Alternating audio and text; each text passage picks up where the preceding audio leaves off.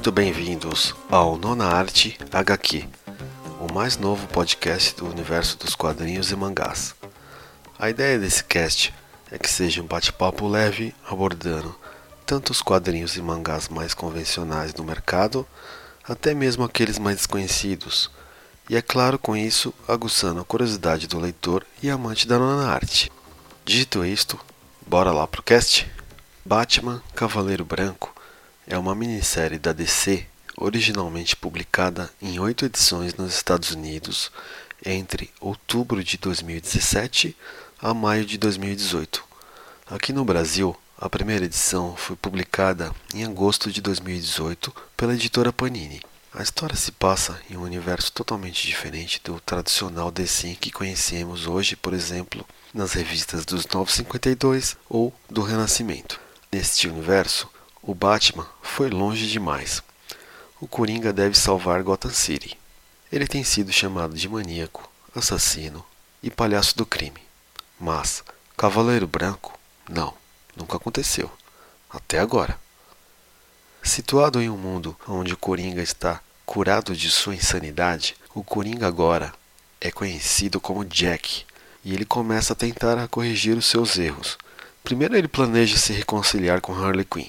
Então ele tenta salvar a cidade da única pessoa em que ele acredita ser o maior vilão de Gotham City. Sim, o Batman.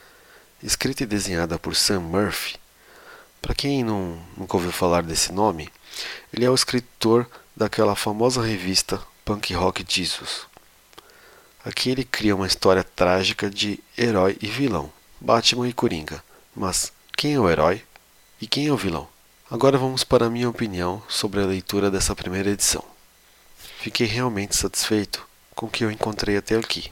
Começando pela arte, achei totalmente diferente do que se encontra atualmente nas HQs da DC. Um clima assim mais underground e sem contar ainda as cores que combinaram realmente com o roteiro. E por falar em roteiro, antes de ler essa edição, eu confesso que tinha achado a trama meio bobinha. E, após concluir a edição, eu fui convencido pela proposta do autor. Ele amarra bem as pontas e, no final, ainda deixou um gostinho de quero mais. Muitos leitores criticaram o preço dessa revista. A Panini está vendendo ela por R$ 7,50 e ela tem apenas 20 páginas. Então a galera não está curtindo. Mas eu não concordo com isso não. Primeiramente porque a qualidade do papel é muito boa. Segundo, a história meio que se pagou, na minha opinião. E terceiro, do que adianta ter mais páginas, como por exemplo na revista mensal da Arlequina, e ter um roteiro muito fraco?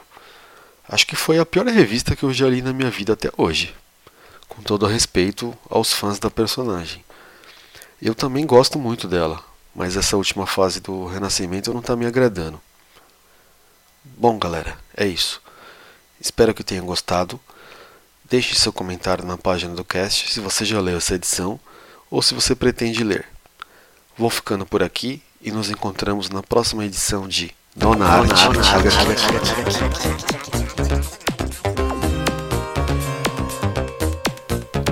Am Heimcomputer sitze ich hier